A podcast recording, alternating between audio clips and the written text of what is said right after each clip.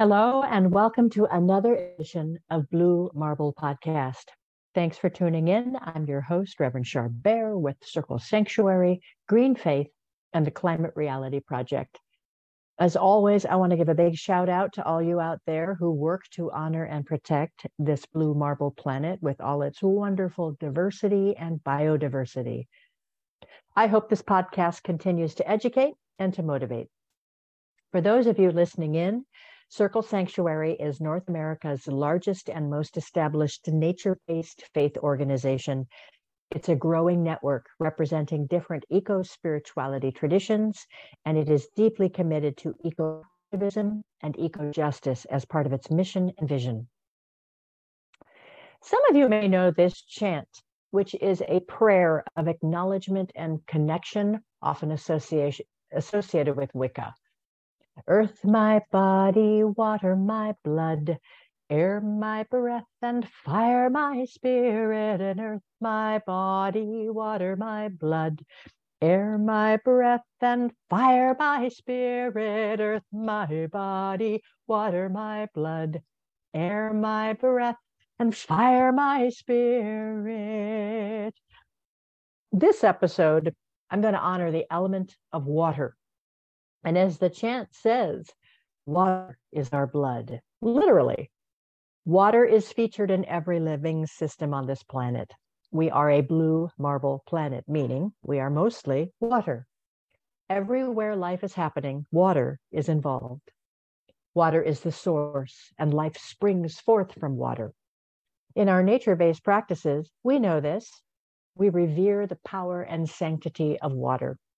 We use it to cleanse, to purify, to cook, to nurture, to hydrate, to irrigate, to navigate, to divine, and to many other things. Water is the stuff of life. It's the medium of emotions, intuition, and so much creativity.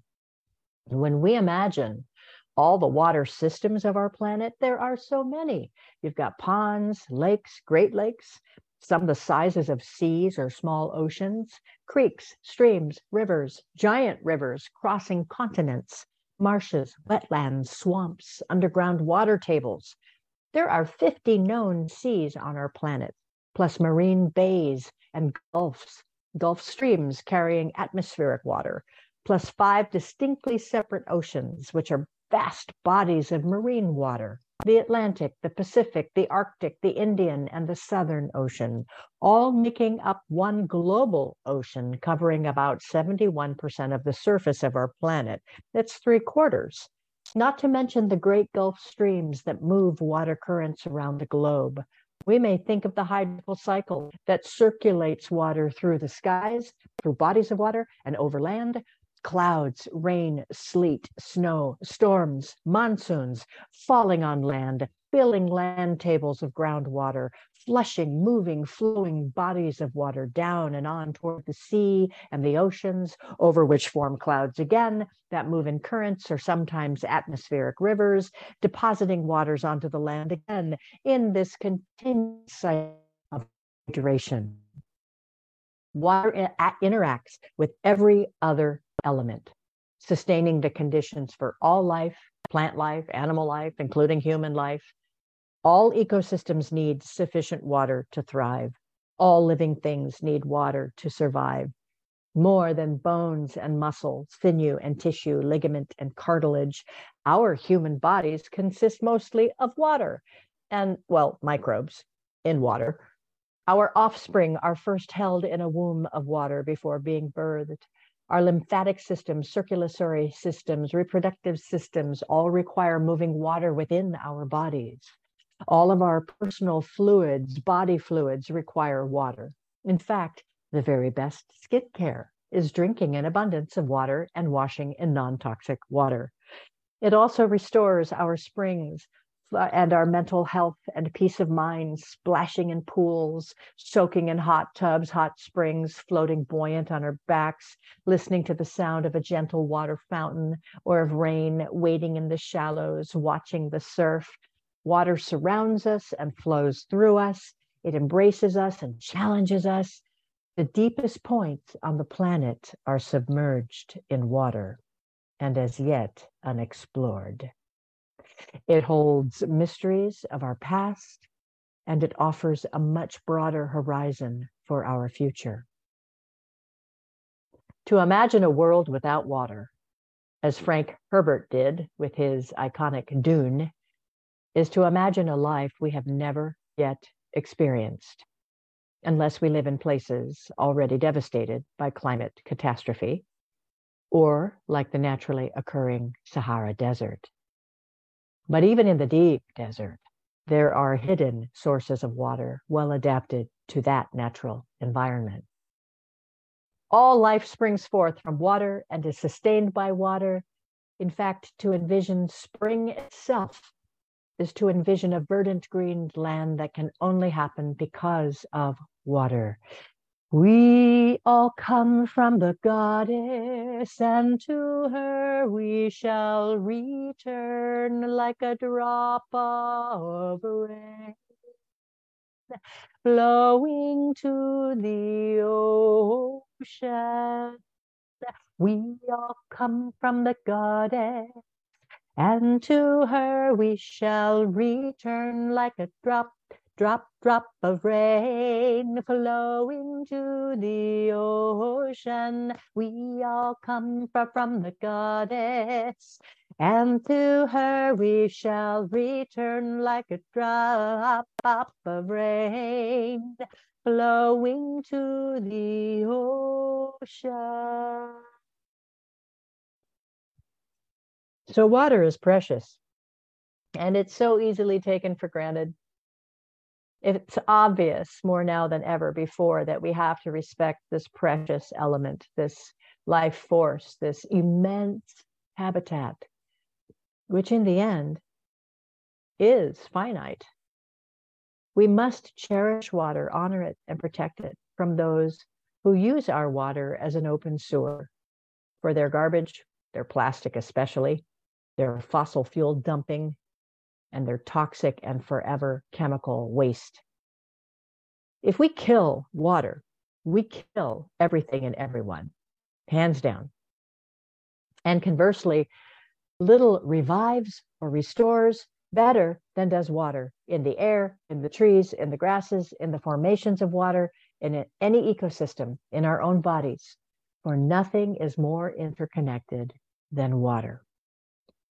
Sadly, 90% of today's climate disasters are water related, from droughts to hurricanes, from flooding to, gosh, name it. And that's not because water has gone rogue and is running amok. It's because we people are allowing big polluters to trash water, basically, trashing it by dumping garbage, chemicals, fossil fuels into it with very little regulation or accountability for those who feel entitled to use our waterways and systems as their personal waste dump or to buy it all up as personal property. True to so many findings, the polluters tend to do their worst and dirtiest work in vulnerable communities, poor communities, often BIPOC communities. And so, water and water protection is an extremely important public health and climate justice crisis as well. Just this week, the Environmental Protection Agency, EPA, here in the USA, promised and proposed the strictest regulation ever of coal fired power plant wastewater being released into wider waterways. Basically, environmental toxins, which include mercury, arsenic, bromide, and chloride, as well as selenium, nickel, iodide, excess nutrients, total dissolved solids, yuck. All of that can pollute drinking water and aquatic habitats. All of that is in this power plant wastewater coming from coal fired power plants. Want a glass? This water causes cancer and other ailments in humans. It makes it harder for wildlife to reproduce. It's known to cause cognitive impairment in young children and deformities in animals. I mean, this is a flippin' horror movie. They persist, these polluters, or these chemicals, excuse me, these pollutants, they persist in the environment for years. They don't just go away.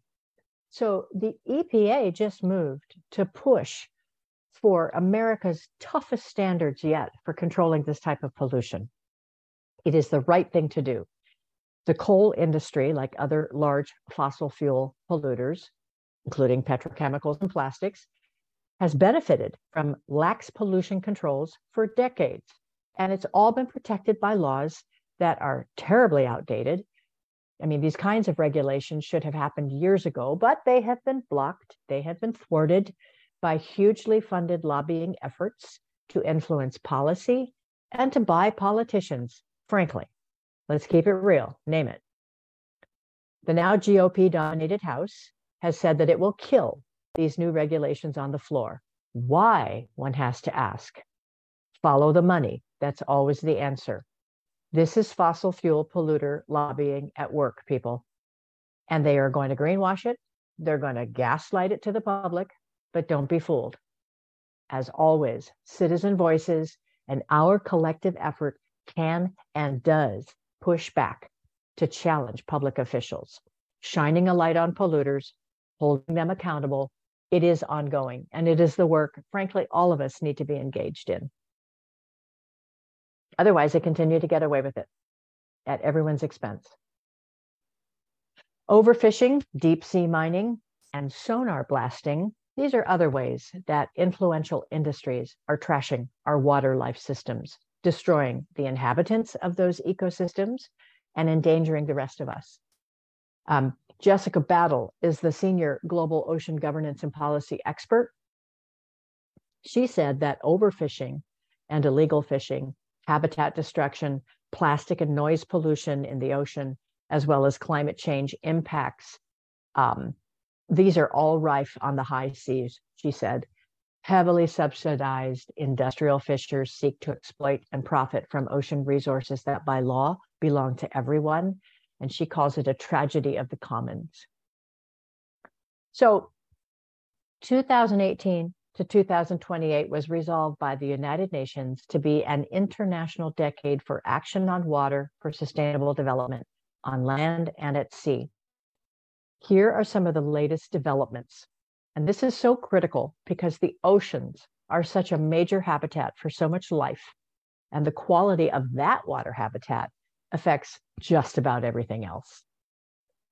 Just this month, a new international agreement to protect our oceans was reached. I can't say this loudly enough. This is this is a, a first thing. This is a new thing a new international agreement to protect our oceans was reached. Our ocean contains 97% of our planet's water. It is the principal component of the Earth's hydrosphere. It's integral to life on Earth. It acts as this huge heat reservoir, so it influences climate and weather patterns. It influences the carbon cycle and the water cycle.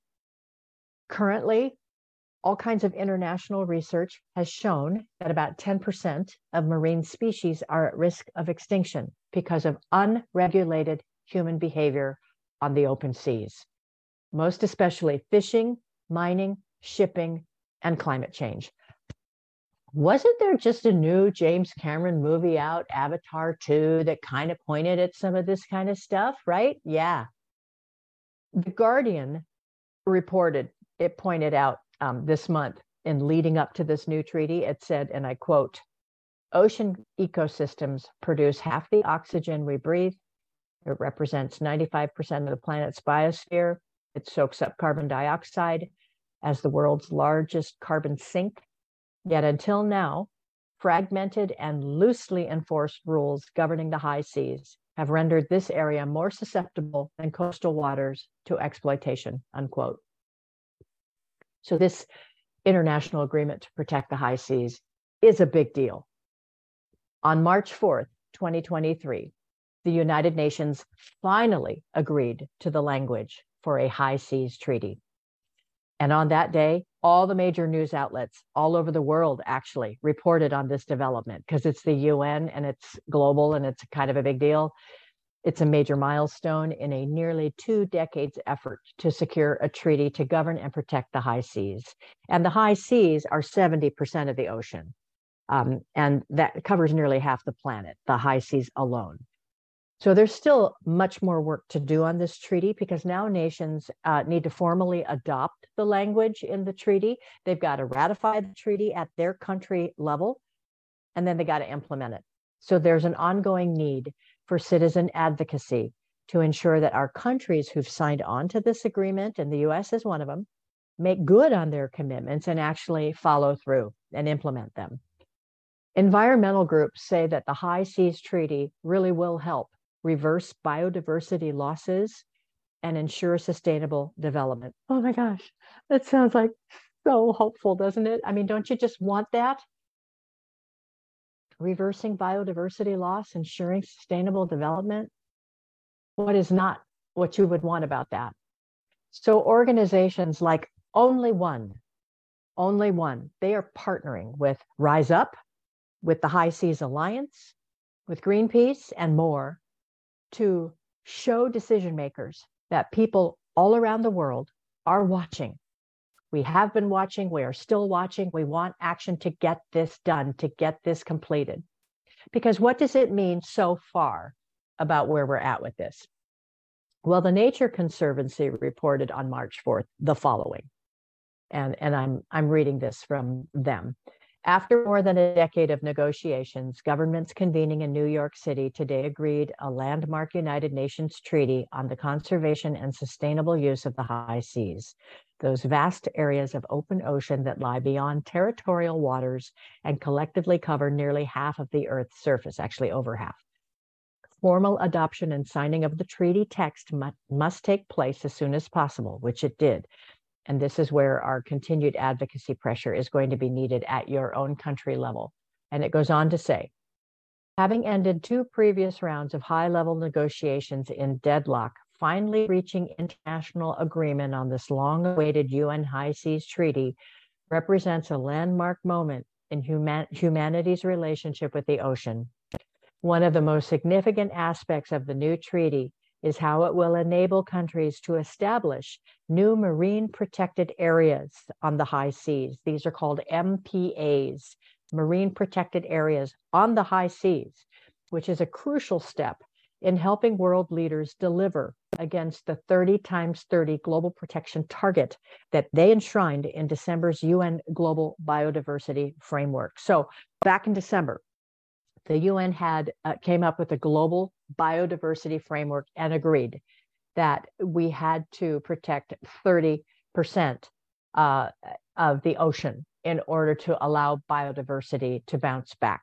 So the treaty is critical to achieving the global ocean conservation targets agreed to by 196 countries at COP15 and under the global biodiversity framework.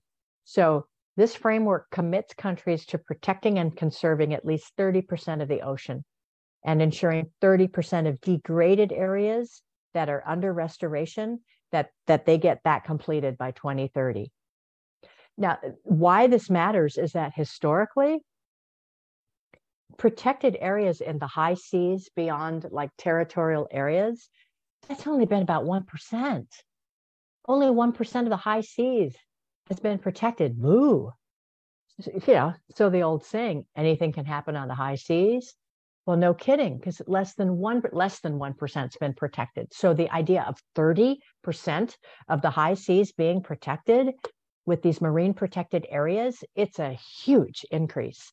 And the treaty allows for the creation of an MPA of um, of uh, MPA networks that don't just belong to one country or another. They they go beyond national jurisdiction, and they become um, overseen by an international jurisdiction. So that's essential for meeting global targets.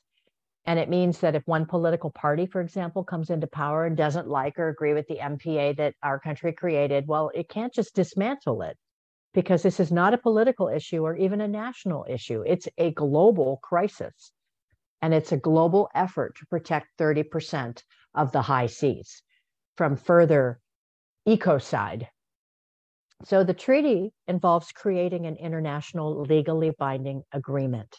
It will establish a conference of the parties that will called a COP, a conference of the parties, and that will meet periodically. It will enable enable um, all of its member states to be held accountable on issues such as governance and biodiversity. That has never been done before.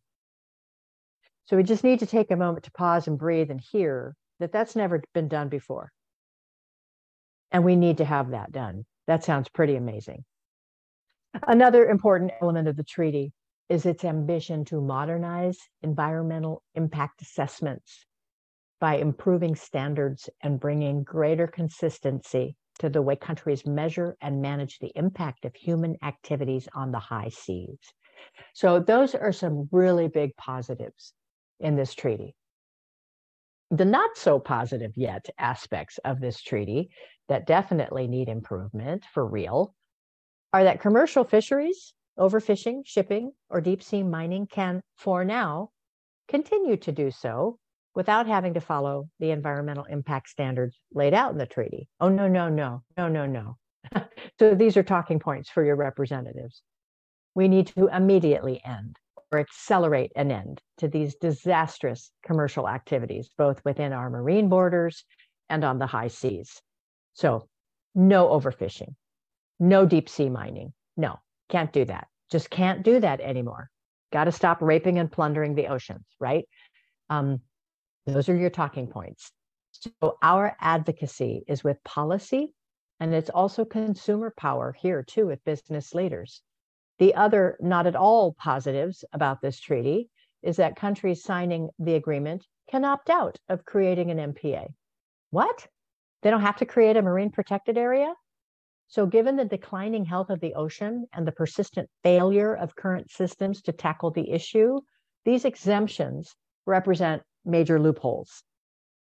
Andreas Hansen is the Nature Conservancy's uh, ocean policy lead, and he said this The new High Seas Treaty represents a significant milestone. The ocean has no time to lose, so countries must now swiftly adopt and ratify the treaty and use its power to turn words on a page into benefits for the ocean. A damaging status quo is driving the climate and biodiversity crises facing our world. Armed with the new High Seas Treaty and other key UN policy frameworks, states now have the opportunity to move beyond business as usual and into a new nature positive era for the relationship between humanity and the ocean that represents our collective life support system. Yeah, well said. Uh, Pepe Clarke is the oceans practice leader with the World Wildlife Foundation. And she says this of the new treaty.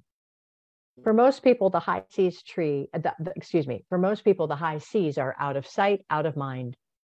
But the ocean is a dynamic mosaic of habitats and the high seas play an important role in the healthy functioning of the whole marine system.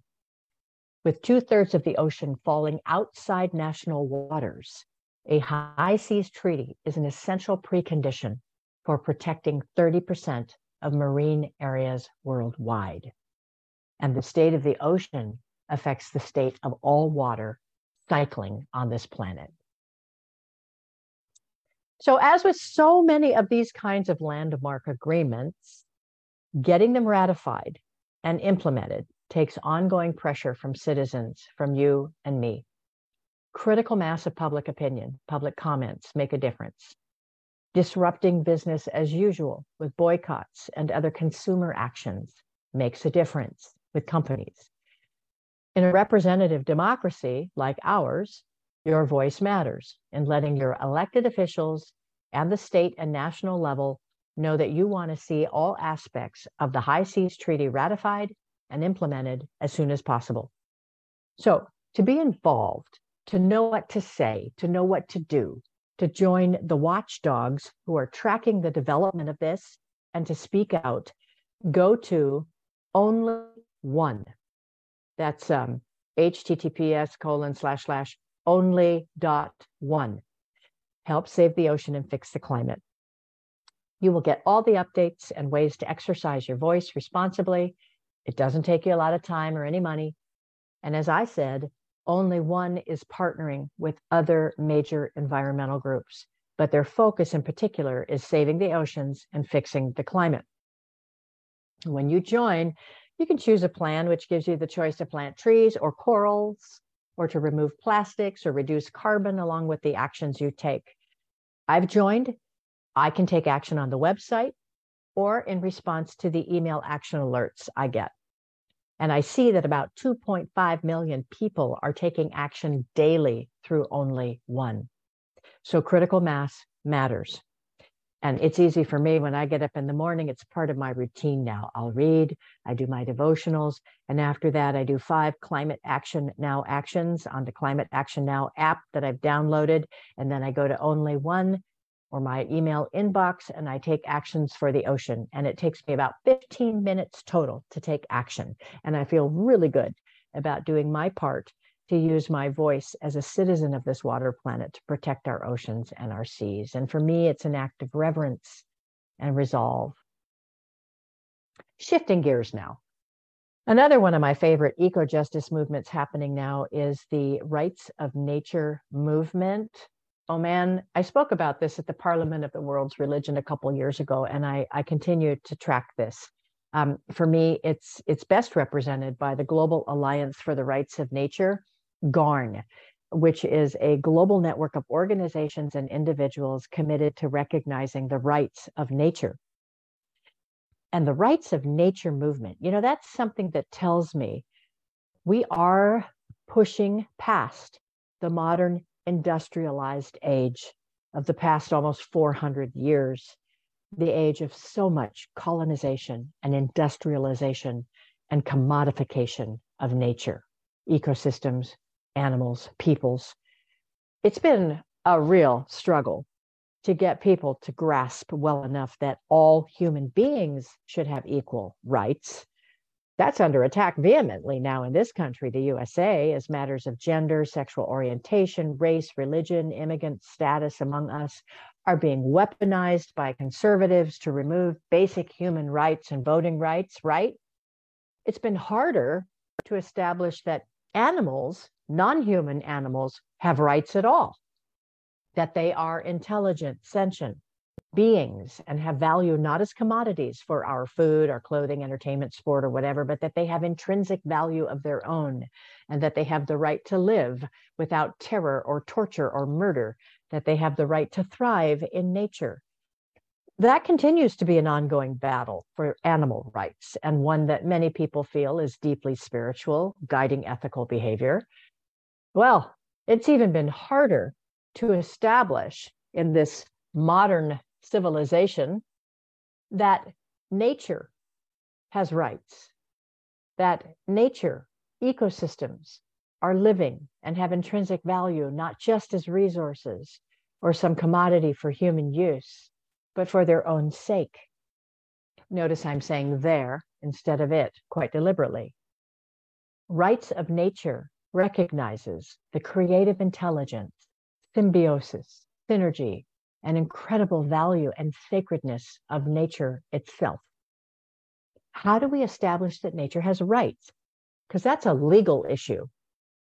The right to exist without plunder, pillage, pollution, ongoing exploitation, all the way to ecocide. Well, that's what the rights of nature movement is all about. For all of us in nature based religions, I mean, we get this. We view all nature as sacred. But when we talk about the quality of water, looking at water as an ecosystem that has a whole integrity of its own, a whole way of being that is pure without people is important. Because unless we understand water apart from us, it's hard to get people to think about it other than as a resource.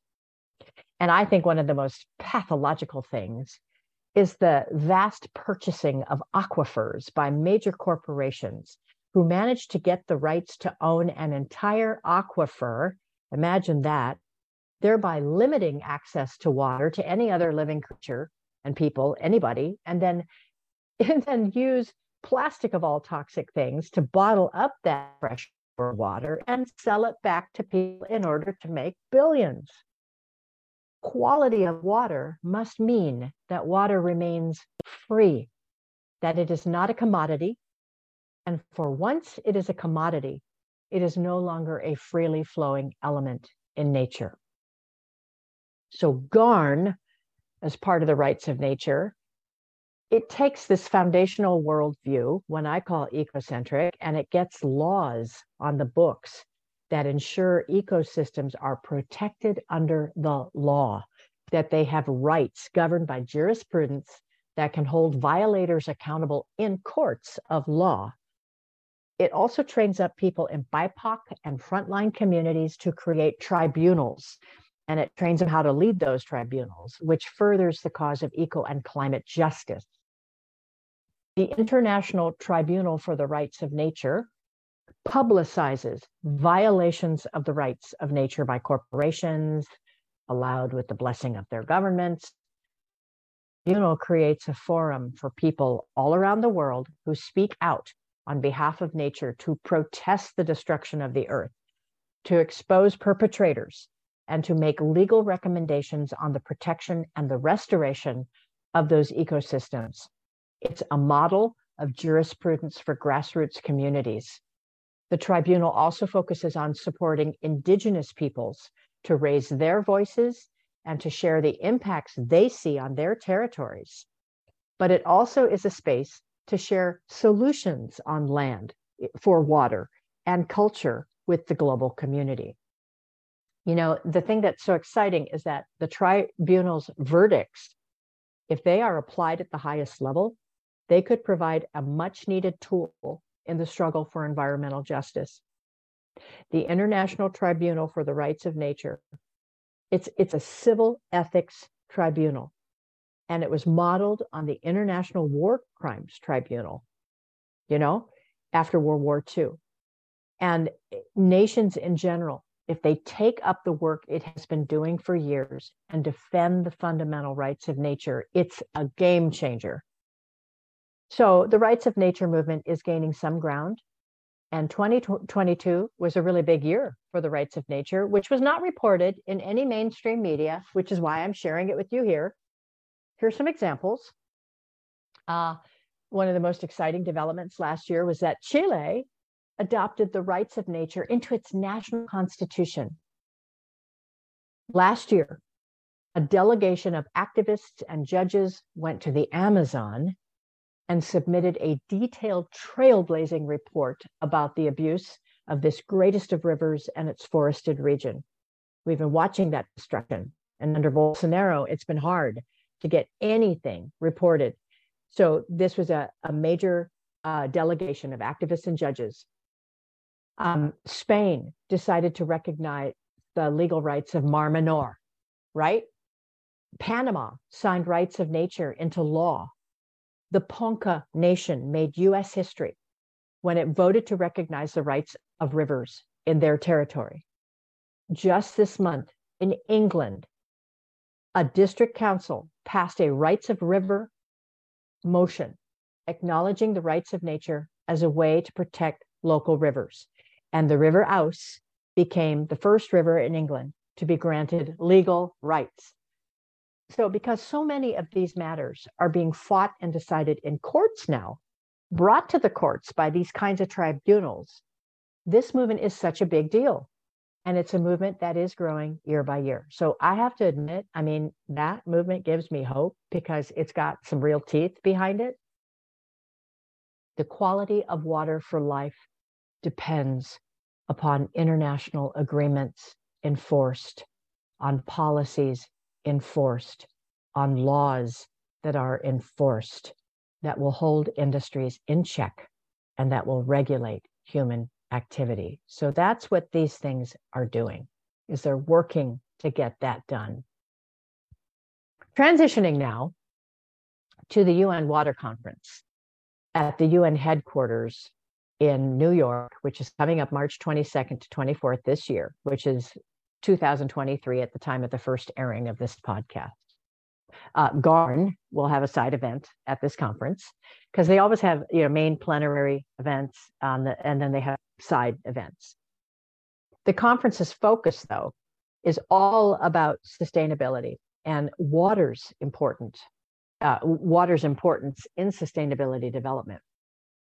So, like I said, 2018 to 2028 was resolved by the United Nations to be this international decade on water for sustainable development. And this conference this year will be a midterm comprehensive review of how well are we doing in the middle of this decade. So, in the interest of keeping it real, let's get down to it and look at that. So, this International Decade of Action on Water that we are in right now, it is looking at all of the growing demands placed upon water now and going forward. Water, food, and energy. If you think of that together, water, food, and energy. Um, from a human perspective, water, food, and energy, that forms a nexus that affects uh, sustainability for human civilization. this is this is just hard for me to fathom but right now the human population is swelling to 9 billion 9 billion and growing and uh, as water becomes more scarce and stretched its ability to support progress is getting reduced in several of the sustainable development goals around poverty hunger and the environment in 2021 the UN found that 72% of all water extracted is for agriculture, feeding people. And a lot of that water for agriculture is for animal agriculture, large factory farmed animal agriculture. Um, and that's one reason why there is a sustainability push for more plant based diets because they reduce the need for water, um, especially when the projections tell us that we need to increase production of food by 50% to feed all of the people coming up. And of the 72% water use globally, about 60% is for municipalities, I mean homes and city services, and about 12% is for industry worldwide. Because we keep in mind, you know, we have some very industrialized nations and some that aren't. So globally, 16% for homes and services and about 12% for industry worldwide. So the conference is looking at things like developments in water harvesting, uh, water conservation techniques to support humans' use of water. Um, another thing, the UN has found that the vast majority of energy generation is currently water intensive the vast majority of energy generation is currently water intensive because it is used so much in coal fired power plants, in nuclear reactors, and in biofuel crop production. Fracking, which is the way we extract natural gas and the way we extract other fossil fuels like coal and oil, takes a lot of water. And tense chemicals involved make that water non-potable like forever. I mean it completely destroys the quality of that water like forever. Well 90% of global power generation is water intensive right now. 90% of global power generation is water intensive right now. That's fossil fuel extracted fuel. Not solar not wind doesn't take water. So the conference is looking at renewable energy developments that can save water.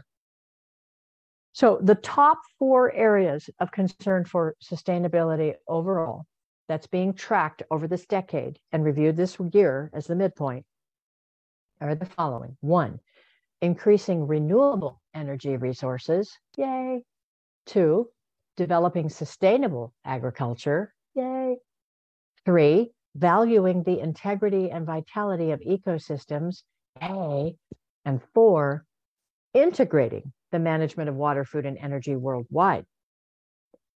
For me, the really intriguing concern uh, is the third one valuing the integrity and vitality of ecosystems. Yeah, here the rights of nature moves kick in, right? Working to protect ecosystems by protecting their rights under new laws, valuing their integrity and vitality, and they are winning. Governments must ally with the power of nature instead of allowing its destruction and degradation, ecocide, in order to get more food and energy. It's it just can't keep doing that. So green infrastructure includes things like runoff dams and arable fields or planting forests to protect soil, assisting groundwater recharge. These are some water issues that are considered in a greener economy. I love this guy. I really love this man, Secretary General of the UN, Antonio Guterres. He says, and I quote, the UN 2023 Water Conference in March must result in a bold water action agenda that gives our world's lifeblood the commitment it deserves. Unquote. Our world's lifeblood, the commitment it deserves. Keeping it real, water is a deal maker for the sustainable development goals and for the health and prosperity of people and the planet. But our progress on water related goals and targets remains alarmingly off track, apparently. And that could jeopardize the entire sustainable development agenda. That's the midpoint evaluation here is that it is alarmingly off track our progress on water related goals and targets. No, no, no, it's not enough. So, this is the sticking point that needs our voices, folks. Get on it. Move progress on water sustainability faster and more aggressively. We are not doing enough yet. And you can envision what would happen if we only do enough. It would be so terrific. So we got to get on it. These solutions that are before us have some really exciting beginnings, promises of a possible regenerative era in which quality of water for life can be sustained. The EPA regulations in the USA against coal fired plant wastewater dumping right now tell your public officials in Congress, House, and Senate that you want to see these new EPA water regulations implemented the High Seas Treaty, protecting our high seas, getting it ratified and implemented. Go to only one and join millions of others in watchdogging how this progress is going. The rights of nature tribunals, exposing polluters, holding them accountable, taking them to court, and recommending solutions brought forward by frontline communities. Go to www.garn.org and learn more about this exciting work. The UN continuing to drive to push countries around the world to meet their sustainability targets already agreed upon, but needing more deliberate action. Use your voice and your vote around these four areas of eco activism and their vital ways you can support quality of water for life. Yours mine, and everyone's. May it be so. That wraps up this installment of Blue Marble Podcast. Thanks so much for listening, folks. I'm your host, Char Bear. If you value what you've heard here today, please share this information with others. New Blue Marble podcasts air live on the third Friday of every month and are available for listening anytime after they air through our channel on Blog Talk Radio go to www.blogtalkradio.com slash CSNP. Search for Blue Marble with Rev Char Bear, and you'll find the archive of these podcasts. Click on any you want to hear or download for later listening. You can also follow our podcasts on Facebook at www.facebook.com slash CSN podcasts. Finally, you can find a complete archive of hundreds, I mean, hundreds of excellent programs by all of our fantastic podcasters on the Circle Sanctuary website at www.circlesanctuary.org under the CSNP tab. Until next time, stay true and blue, and hey, I hope to see you in the green space.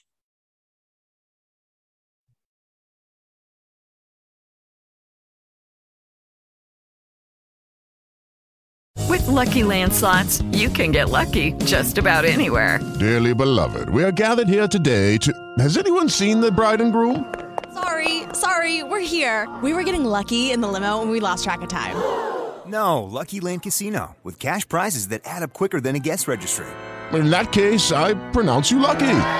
Play for free at LuckyLandSlots.com. Daily bonuses are waiting. No purchase necessary. Void where prohibited by law. 18 plus. Terms and conditions apply. See website for details.